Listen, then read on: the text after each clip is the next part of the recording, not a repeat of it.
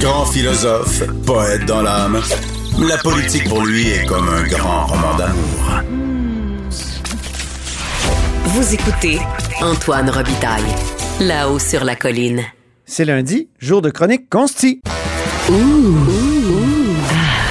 On s'érotise une question constitutionnelle à la fois. La traduction constitutionnelle. La question constitutionnelle. Bonjour Patrick Taillon, Bonjour Antoine. notre chroniqueur constitutionnel et accessoirement professeur de droit à l'Université Laval. On revient sur ce bras de fer là, entre euh, la juge en chef Lucie Rondeau de la Cour du Québec et le ministre de la Justice Simon Jolin Barrette. Il y a eu des développements, là, parce que la semaine passée, déjà, on en parlait dans cette chronique, on parlait d'une fuite, d'une note interne qui annonçait que les juges allaient siéger un jour sur trois plutôt qu'un jour sur deux, euh, alors qu'il y a bien des retards dans ce tribunal-là. Il y a eu aussi une nouvelle de Geneviève Lajoie sur une hausse considérable du euh, salaire des juges. Mais là, en plus, s'ajoute à ça, à ce, triple bras de fer, un jugement de la Cour supérieure qui donne raison à la juge Rondeau sur le ministre Jean Barrette.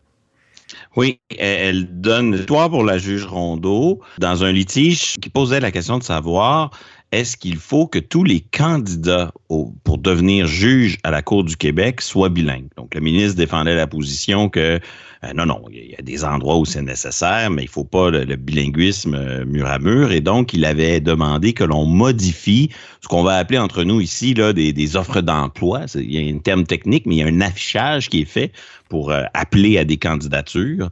Et euh, la juge en chef était partie en guerre devant les tribunaux avec le Conseil de la magistrature pour contester cette intervention du, ministre. Ce qui est fascinant dans la décision qui a été rendue, c'est la manière dont euh, le, le- juge Christian Himer de la Cour supérieure, il esquive complètement toutes les questions de fond Hmm? il, il- il s'accroche à une décision un peu hyper technique. Alors, c'est quoi les questions de fond? Ben, euh, il y a le débat. euh, est-ce que l'intervention du ministre était, une atteinte à l'indépendance judiciaire, une forme d'ingérence dans le fonctionnement des tribunaux, ou si au contraire, c'était son pouvoir d'administrer le système de justice? Ça, cette question-là, on a des indices, mais le juge l'esquive. La Ça, deuxième c'est question. fascinant. C'est fascinant parce qu'on a l'impression, justement, le profane de l'extérieur, comme moi, là, on a l'impression c'était une question sur l'indépendance judiciaire. Puis là, tu nous dis, à la lecture du jugement, euh, donc euh, lecture attentive, c'est même pas traité. Ben, il en Que de parle manière un incidente. peu pour rappeler que la définition que la juge préconise de l'indépendance judiciaire est un petit peu gonflée aux stéroïdes et que c'est beaucoup moins de, ça implique beaucoup moins euh, une protection beaucoup moins large que ce que prétend la juge en chef. Il rappelle que la prérogative de nommer les juges, elle appartient au pouvoir politique, mais à la fin, il dit tout cela étant dit, c'est c'est pas sur la base de ces arguments-là que je vais rendre ma décision. Je vais utiliser un autre chemin. Euh, Il y, y a plusieurs chemins pour se rendre à Rome, et lui, il va choisir le chemin le plus technique. L'autre question de fond qui est esquivée, c'est celle qui te préoccupe, euh, je suppose. Oui. C'est la question du bilinguisme des juges. Est-ce qu'il Ben oui. faut que les juges soient bilingues? Est-ce qu'il y a une obligation? Est-ce que c'est une bonne affaire? Il en parle aussi. Euh, il prend le temps de mitiger la question. hein. Il nous rappelle que c'est pas dans tous les districts judiciaires que, en ce moment, on, on exige le bilinguisme, mais c'est quand même dans sept régions sur 10, regroupant 72% de la population. Euh, il conteste un peu les statistiques qui sont amenées par le, ministre. hein. Le ministre, il, il amène des chiffres en disant, regardez ici la proportion de gens ayant l'anglais comme langue maternelle.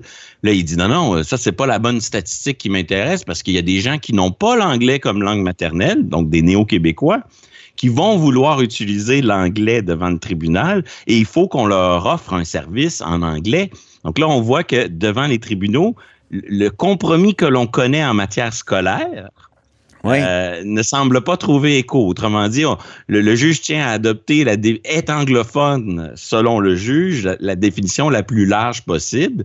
Euh, c'est du moins la définition qu'il qui, qu'il entend, mais à la fin, Rappelons que ce que tu appelles le compromis scolaire, c'est la loi 101 qui dit Oui. est anglophone celui qui est descendant d'anglophone d'une certaine façon. C'est ça, celui dont les parents ont reçu euh, un enseignement en anglais au Québec. Ça, c'était la loi 101 originale. Ouais. Et sous l'effet du rapatriement de Pierre Trudeau, euh, c'est devenu, euh, dont l'un des parents a reçu l'instruction en anglais au Canada. Mais bon, ça c'est Clause Québec, Clause Canada, c'est une autre histoire. Mais donc le juge explore la question du bilinguisme des juges, mais au terme de son, de son raisonnement, c'est pas là-dessus qu'il va trancher. Il va dire, bah, le verre est à moitié vide, à moitié plein. Par, par moment, ça prend du bilinguisme.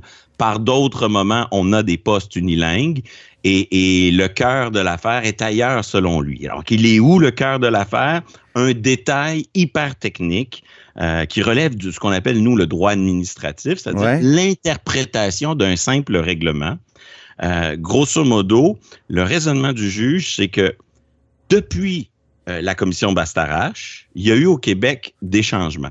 Oui, ça, c'est la commission qui a étudié la nomination des juges. Là, quand, Exactement. Quand Marc Bellemare, l'avocat de Québec, avait euh, accusé, et ancien ministre de la Justice, avait accusé Jean Charest d'être intervenu dans plusieurs nominations pour favoriser les préférés de, de, de, de, de- de financiers du parti. là, de, de- Dans cette commission, on se rappelle d'un témoignage là, sur les post-it qu'on Ouais. qu'on collait sur les dossiers pour savoir les antécédents partisans ou la compatibilité idéologique, les services rendus par les candidats au poste de juge qui étaient évalués là, d'un point de vue euh, non seulement euh, politique, politique et idéologique, mais même strictement euh, partisan. Là. Donc, le juge, Donc, à- lui, dit il y a eu une grosse réforme post-Bastarache, donc c'est il y a une dizaine d'années. Ça a complètement transformé la, la nomination des juges et c'est là-dessus qu'il va s'appuyer pour donner raison à la juge Rondeau? Exactement. contre le, le ministre Simon-Jolin Barrette qui, lui, dit oui, je peux euh, donner des directives en, f- sur, sur- en ce qui a trait à la langue que les, que, que, que- que les candidats euh, doivent parler là, quand ils C'est deviennent. pas, euh, c'est pas ses mots, ce sont les miens, mais le, le juge, au fond, son raisonnement se résume ainsi. Avant Bastarache, Monsieur le ministre, vous auriez eu raison. Depuis Bastarache, le gouvernement du Québec a adopté un règlement dans lequel il a renoncé à son pouvoir. Il l'a encadré, il l'a limité. Et donc, c'est très utile, ce raisonnement-là, parce que ça laisse beaucoup de portes ouvertes. Ça évite de se prononcer sur les questions politiquement sensibles que sont le niveau de bilinguisme des juges et la question de l'indépendance judiciaire. Et ça laisse des portes ouvertes pour la suite des choses, Mhm. dans la mesure où, euh, ben là, le gouvernement, un, il peut aller en appel, on va le savoir d'ici une trentaine de jours, euh, mais il pourrait aussi, tout simplement, le modifier, son règlement soit en, le, en précisant que sur la question du bilinguisme, etc., euh, il pourrait revenir au, mode de nomination antérieur à Bastarache. Évidemment, ça, je ne crois pas que ça passerait le test de l'acceptabilité sociale, mais Ben là, il y a quelque chose qu'on ne comprend pas. Là. Je, je dois poser une question au constitutionnaliste. Il me semble que les juges, ils jugent pas en fonction des règlements, mais en fonction des, des lois puis des règles constitutionnelles, non? Pourquoi Ouais. donner autant d'importance à un règlement? Ben, le, le, le juge est devant des, une contestation avancée par Mme Rondeau. Elle avance plusieurs arguments sur la table. Il y a certains arguments qui il survole, comme l'indépendance judiciaire, puis il dit hum, j'irai pas là-dessus. C'est pas le bon chemin, c'est pas le chemin que je veux emprunter pour vous donner raison. À partir du moment où, mettons qu'il y a 4-5 arguments devant lui, 4-5 chemins pour, pour lui donner raison, à partir du moment où il y en a un qui lui permet de donner raison à la juge Rondeau, il peut euh, esquiver les autres euh, chemins, Mhm. les autres arguments. Et, et- et il a choisi le chemin le plus technique. À quelque part, c'est conforme à l'idéal de retenue judiciaire. Mais il y a toujours de la stratégie, euh, presque de la politique judiciaire derrière ça. Et ça, Dans faut, la faut mesure le dire, il faut le souligner, là, Patrick. Je pense que c'est très important. Je lisais ce matin Robert Dutrisac dans Le Devoir qui disait il y a un esprit de corps dans la magistrature aussi. Oui, un, Hein? un excellent texte, Oui. en, en effet. Euh, Et- les, les et- juges et- se protègent ça, entre le- eux d'une certaine façon. Protègent. Il y a, est-ce qu'il y a presque du, du corporatisme? Peut-être que le mot est trop fort, mais c'est, l'impression qu'on a. Ben, les sujets dont on parle dans cette saga, euh, il y en a plusieurs qui euh, mettent en cause des, des aspects corporatistes. Euh, On veut moderniser le système judiciaire, mais est-ce qu'on est en train de d'abord et avant tout donner euh, des augmentations de salaire aux juges au détriment de la modernisation de l'informatique? Euh, la longue saga qu'il y a eu. Mon Dieu, on est en train de faire comme dans le secteur de la santé. Oui, c'est-à-dire on donne des grosses augmentations à certains acteurs du système au détriment de l'organisation matérielle et, informatique. Mais à la défense du juge Himer, s'il avait adopté une, s'il avait euh, tranché sur la question de l'indépendance judiciaire, il aurait peut-être tranché sur le terrain où les intérêts corporatistes de la magistrature étaient plus grands en disant ah ben vous êtes vous êtes euh, protégé par cette indépendance là. Là, ah il a plutôt voulu taper sur les doigts du ministre. Euh, donner raison à la juge Rondeau, mais en même temps, il le fait en choisissant le chemin le plus technique, il le fait d'une manière qui permet aujourd'hui au ministre de répliquer par un nouveau règlement et évidemment en allant en appel. Donc, à cet mhm. égard, il a fait preuve de retenue. Et de créativité. et de créativité, évidemment. Mais le choix d'y aller avec ce règlement technique a aussi euh, un autre avantage. C'est qu'il permet d'esquiver toute comparaison avec ce qui se passe à Ottawa puis avec les nominations à la Cour suprême. Ben oui, parce que, spontanément, on a envie de dire à Ottawa, on veut des juges euh, qui puissent euh, entendre, surtout à la Cour suprême, des causes dans les deux langues. Hein, c'est oui, capital. Il y a, il y a encore aujourd'hui à la Cour suprême présentement des juges qui ne comprennent pas le français. Mhm. Euh, la Cour suprême est composée de seulement neuf juges et on ne réussit pas à nommer neuf juges bilingues. c'est un problème, plusieurs le dénoncent.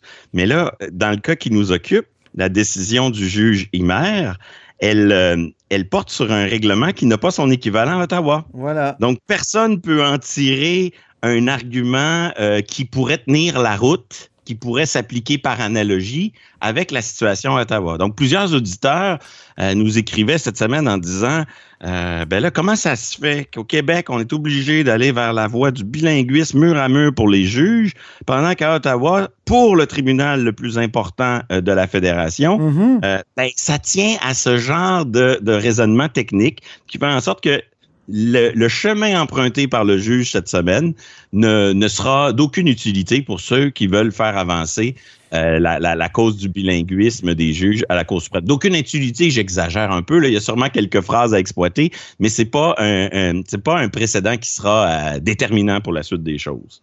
Quelle créativité quand même. Euh. Et quelle sera la suite, justement? Patrick? Ben, moi, moi, je pense que le, serait sage d'aller en appel euh, et, l'hypothèse de modifier le règlement doit être sérieusement envisagée. Euh, et là-dessus, le choix du moment est important. Admettons que le gouvernement décide de euh, réécrire le règlement pour mettre une précision sur la question du bilinguisme. Va-t-il le faire avant ou après les prochaines élections? C'est une question de, stratégie euh, préélectorale. Mais surtout, va-t-il le faire avant ou après le remplacement de l'actuel juge en chef dont le mandat tire à sa fin? Euh, on peut penser qu'une réécriture du règlement qui serait euh, plutôt raisonnable, qui, qui viendrait, oui, dire qu'il faut du bilinguisme chez les candidats, mais pas mur à mur et que ça dépend, puis fixer un nombre puis un plafond, euh, pourrait peut-être être, euh, plus acceptable aux yeux d'un futur juge en chef qu'on ne connaît pas. Donc, va-t-il agir avant ou après l'élection ou avant ou après le remplacement de l'actuel juge en chef. Moi, c'est peut-être la, variable, le détail qui, m'intéresse le plus euh, pour, pour la suite des choses, voir est-ce qu'il y aura une action et quand aura lieu euh, ce, changement réglementaire. Parlons maintenant, Patrick, de l'avenir du Parti conservateur du Canada, l'ère post-O'Toole. Oui, je veux, je veux euh, être, bref là, mais la démission d'Erin O'Toole, euh, c'est pas banal. Euh, on le voit déjà, là, ça s'accompagne d'une rétrogradation de Gérard Deltel, quand même un député très important qui occupait un rôle essentiel dans le, dans le caucus. Alain Reyes qui abandonne sa charge de lieutenant politique.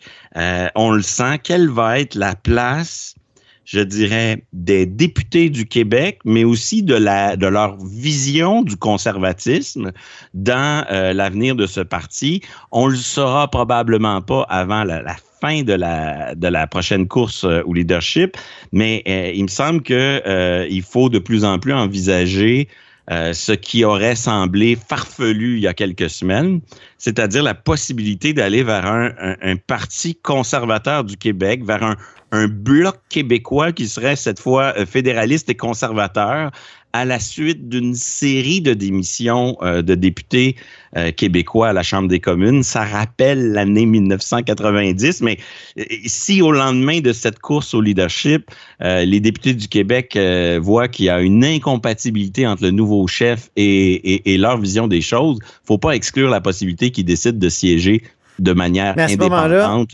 Est-ce que ce serait, selon toi, une sorte de succursale du Parti conservateur d'Éric Duhem au fédéral ou tu penses que ça pourrait être différent?